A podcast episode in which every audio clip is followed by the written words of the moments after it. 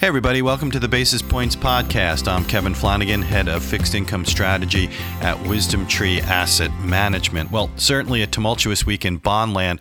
We got started off with the Fed meeting last week, which we talked to you about, and certainly things moved very quickly after that. After what was considered a disappointing outcome, at least by some in the bond market, things reversed very quickly, and we saw a plunge in Treasury yields as President Trump's tweet regarding the potential for additional tariffs being levied on China created certainly a flight to quality trade as well as concerns of any economic ramifications uh, and what that could mean for rate cuts going forward as well. And then we rounded out the week with uh, a jobs report that continued to show a solid setting that the economy is moving in the right direction. So, you know, what's a bond investor to do in this kind of environment? What should we be looking at? And and certainly the Fed rate cut, if you could consider a rate cut hawkish.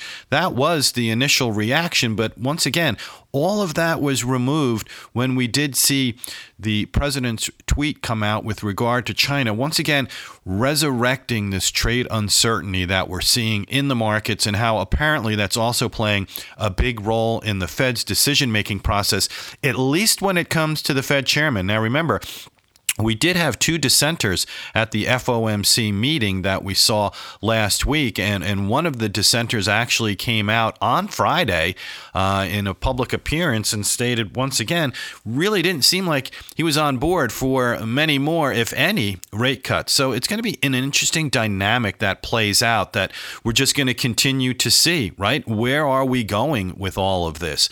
You're going to have the trade uncertainty, the economic numbers real time continue continue to come in once again, like I said, not showing any any flashing any danger signs for a recession. Certainly a slowing from the three percent pace we saw in uh, 2018, but but nothing alarming at this stage of the game. And how does the Fed respond to it? And this is going to be the sort of the, the three unknowns as we move forward. So our base case continues to look for the potential for another rate cut this year.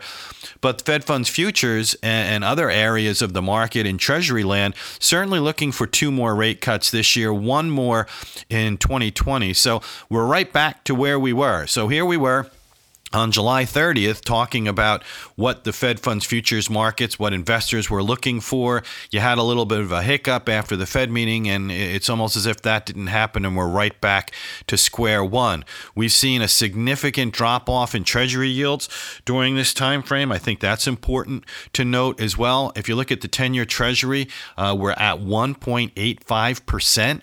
Looking at technical levels, the next stop on the train, if this were to continue this further deterioration, say in sentiment on the risk, uh, risk side of the equation, the number is 177. Let's call it one and three quarters, 175. So, you know, going back into territory that we have not seen since 2016 and the all time lows post the Brexit vote. So that's what you're looking at if you want to try to put things in perspective. And we've talked to you about this before uh, of what should a fixed income investor do. This kind of uncertainty really highlights the barbell strategy that we've been talking about. You know, looking at things, taking advantage on a flat or inverted yield curve in short duration, in Treasury floating rate note strategies, and then, you know, the expectation that, geez, what if rates do continue to fall?